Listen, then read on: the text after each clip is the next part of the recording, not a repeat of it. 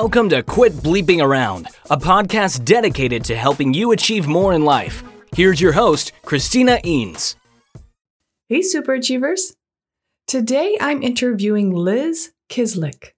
Liz is a management consultant, executive coach, TEDx speaker, and regular contributor to Harvard Business Review, Forbes, and Entrepreneur. Welcome, Liz. Thank you for joining us today. Christina, I'm so happy to be with you. Well, I love this topic. I could have used it many, many years ago. So, before we get into the topic, though, I would love for you to share uh, your background and what brought you to this moment in life with listeners. Very good. So, I am a management consultant and executive coach, and I also write quite frequently for Forbes and for Harvard Business Review. And I got to this place by doing a lot of work and also by observing what was happening around me. Uh, when I graduated from college, I didn't want to go to grad school the way all my friends were doing. I wanted to work because I felt like it was at work that you could make things happen. And after some interviewing around, I took a job with a company that I had worked with uh, summers when I was in college because I was able to start at a more senior level. I was hired to be an account executive in a marketing firm, marketing agency. And it was small, it was privately held, and so I was very lucky because every six months I got a promotion because I kept looking for the things that weren't being done and just started taking care of them. And so then, you know, the management would figure out and would promote me into another job. And I had all kinds of different work there and saw the sorts of things that just go wrong over and over and over, no matter what your role is. So when the owner of that agency died and there were some changes in ownership, it seemed right for me to leave. And, and by then, I was actually executive vice president of the agency and had been there for eight years. I was still quite young, but I had a, a good reputation in the industry. And um, other consultancies were subcontracting to me within a week after I left. Wow. And, and I've been just doing it ever since. wow. so it sounds like uh, you have been a super achiever forever. Kudos on that one. And um, I, I would say a hard worker and lucky. Yeah. Well, we I, I, like to think too that we also make our luck a little. Oh, I agree. Right? Yeah. yeah, yeah, yeah, yeah, for sure. Yeah, yeah. So kudos on all of that. And also um, on being observant about the way other people work what works well and then turning that into helping other people as a career. So i love that. Yeah. Now along those lines you specialize in helping people handling uh, conflict at work. And our listeners come from all walks of life but i'm sure all of them have a job I'm sure we have uh, entrepreneurs, we've got college students, we've got you know professional office workers. What advice do you have for handling conflict at work? Generally speaking, the first thing is not to be afraid because we actually have conflict even when there's nobody else there. You know, we disagree with ourselves. yeah. So, right? Yeah. So and sometimes we're not sure what to do, or we say things like, one part of me wants to do A, but one part of me wants to do B.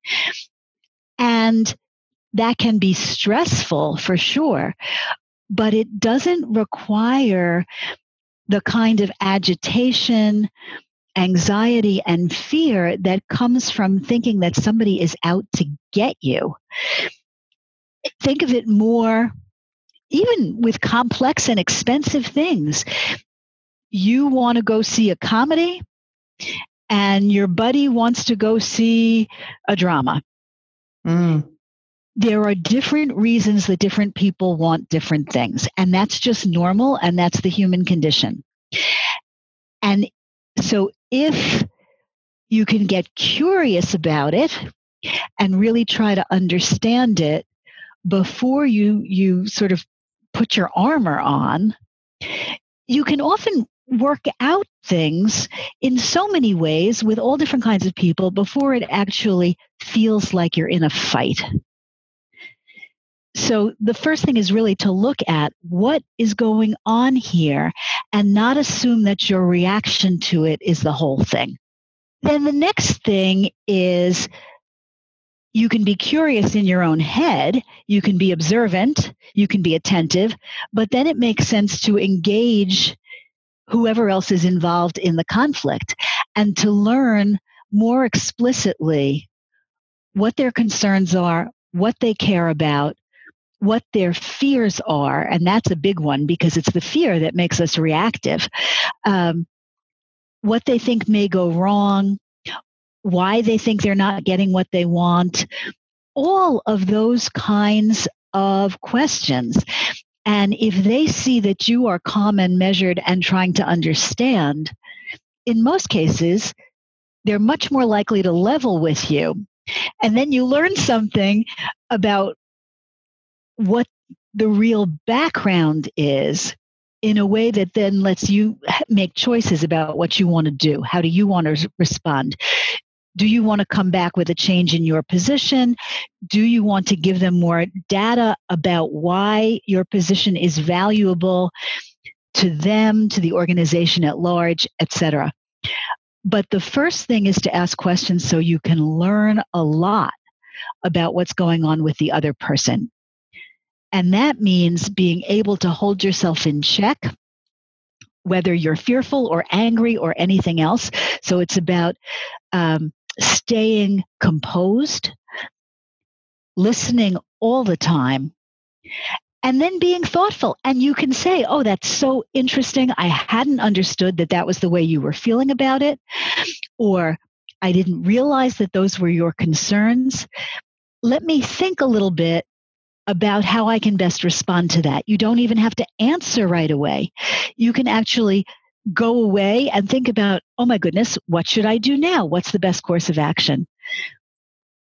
I like that you say that because so often uh, people feel like they need to respond in the moment.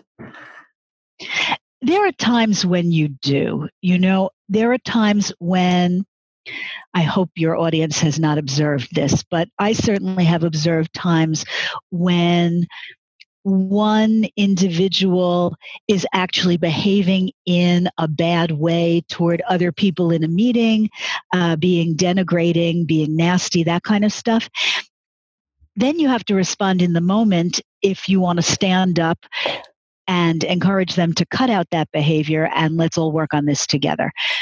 But in terms of the real content, you very often do not have to respond in the moment. It's, you know what it's like?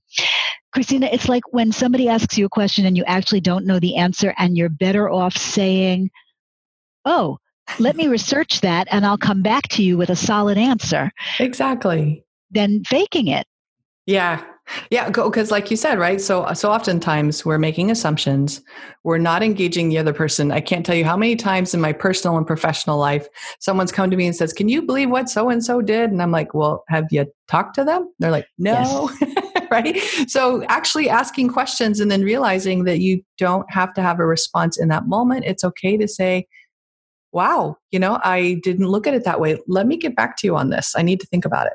So taking that breather. Yes. Yeah. Exactly right. An, another thing that is really important if the conflict is happening in a triangulated way, that is, it's not just you and another person, but it's you and your colleague and your boss, or you're the boss and two people who report to you are having conflict. One of the things that strangely does not work is to do the thing that we used to think was the sort of fair and balanced thing in which one party is gets to say their piece to the senior person. And then at a different time, the other party gets to say their piece.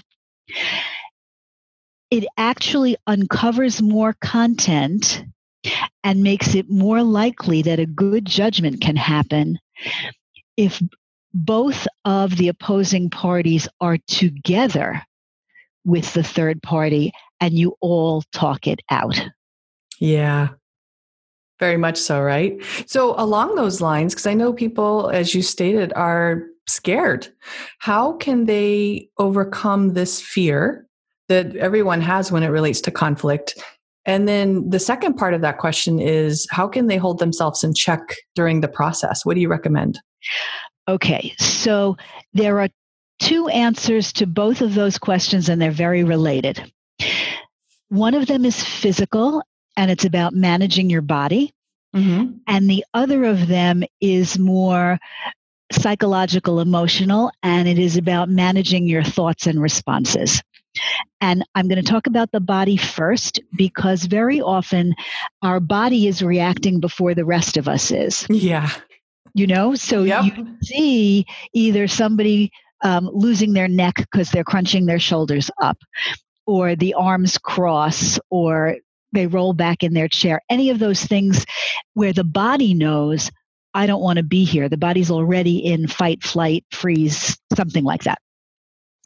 So one of the best ways I know of releasing some of that and coming back to yourself, you have to get back into your body fully, is to feel your feet in your shoes. Um, this is much easier, by the way, if you're not wearing a very high heel, which some people do. But if you can feel literally the pressure of your toes against the soles of your shoes or against the floor if you're working from home. Um, and then rock back on your feet, standing or sitting, and feel your heels and actually feel your feet. That grounds you again in your body. And if that's not enough to break the momentary tension, there's a kind of exercise where you do something that triggers each of your senses. So you might feel your feet in your shoes and you might look across the room and notice some art on the wall or a plant or something out the window. And you can actually think do I smell anything? Do I taste anything? What am I hearing? And as you go through your senses, it stops the chain of fearful reaction. Mm. Or at least it slows it down a little. Yeah. Gets you the know? brain focused on something else. yes. And that's excellent um, for helping you gain control of yourself, whether you're afraid of what you might say or you're afraid of what you might hear. The psychological part is more complex in the sense that it is more different for everyone. One of the things is actually to evaluate what you're afraid of. So, for example, it's so funny um, how in so many workplaces at clients all over the place, I interview a lot of staff. And very often, someone will use the phrase that they or someone else got in trouble or someone will get in trouble, which sounds like something that happens to you when you're 11. Yes. but we still react out of that. Well, what does that really mean? The likelihood that whatever's being said or that what you are about to say is actually going to get you fired is very small. So, that kind of existential fear it's actually inaccurate. What is the thing you are afraid of? That someone is unhappy with you, or that they're angry with you, or that you'll make them angry? You can actually check that. You can say to some, you have to think about it and you have to gather up your courage to do it. I'm not saying it's the easiest thing, but with practice, it gets easier. You can say, Oh, you look angry, Joan. I'm I'm concerned. Have I said something that angered you? and actually check. Yeah. Because when you do that, most people will say, Oh, no, no, no, I'm concerned about this.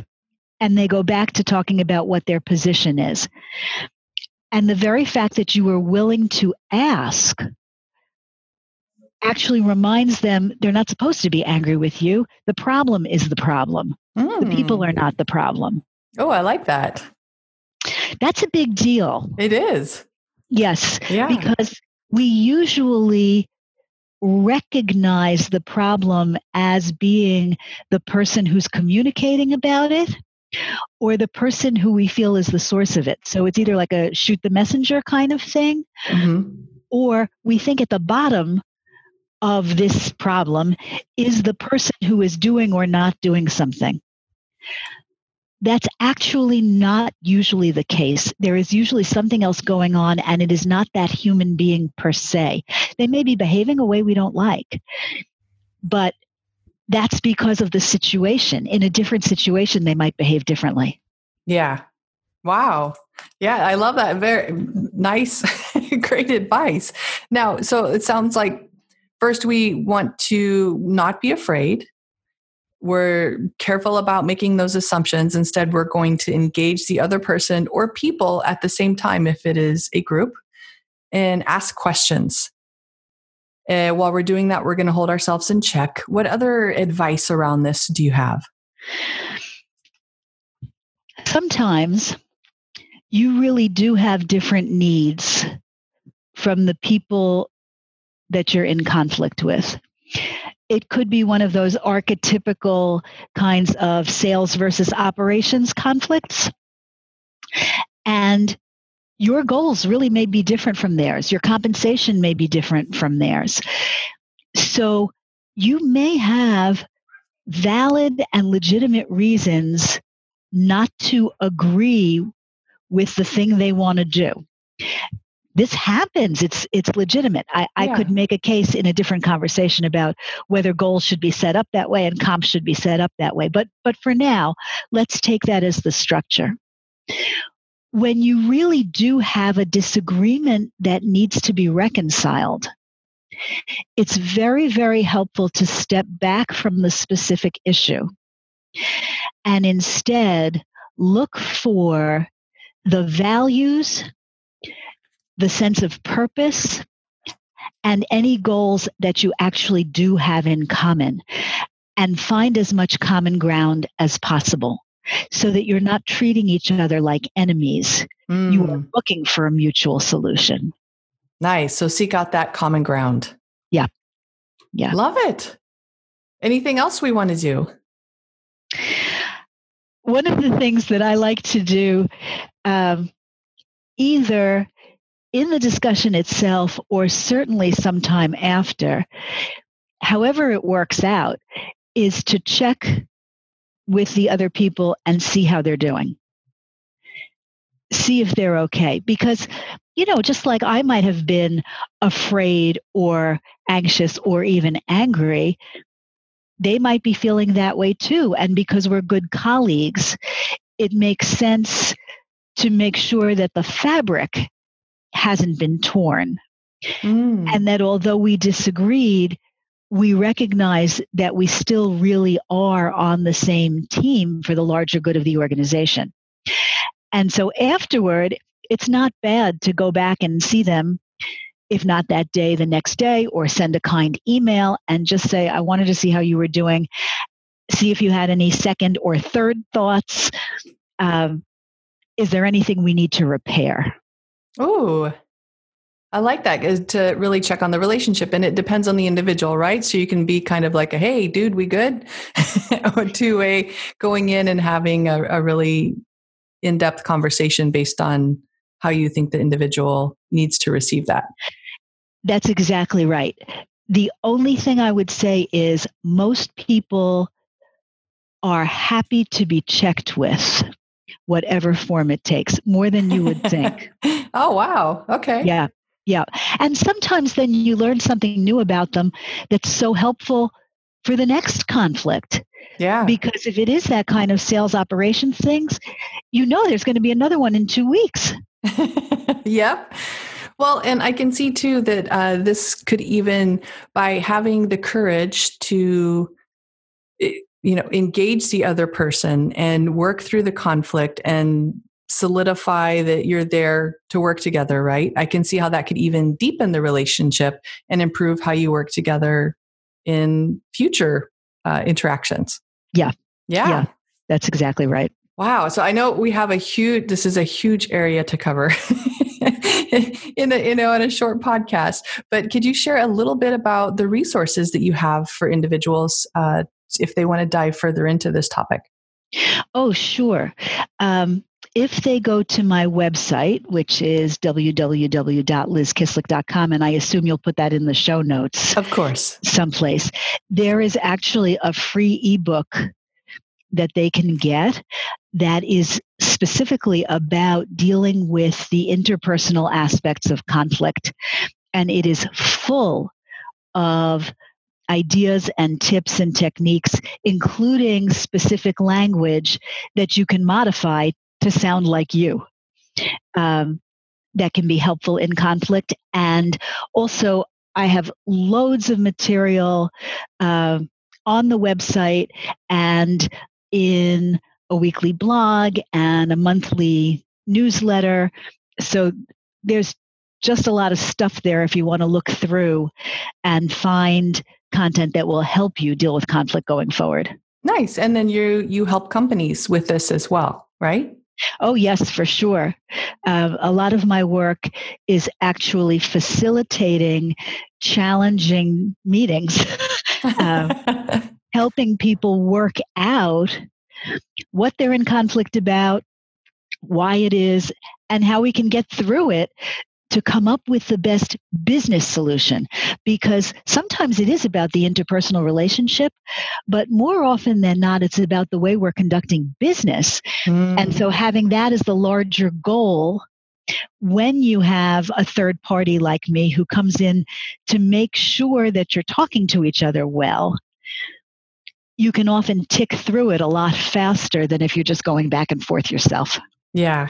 Well, and I think they also need to check out your TEDx talk on why there's so much conflict at work and what you can do to fix it. Well, thank you. I actually forget about saying that. Another great resource. So, a lot of great wisdom, and there's more research that our listeners can do. Is there a final piece of advice you have for them? You know, Christina, I think the thing is not to feel trapped and lost.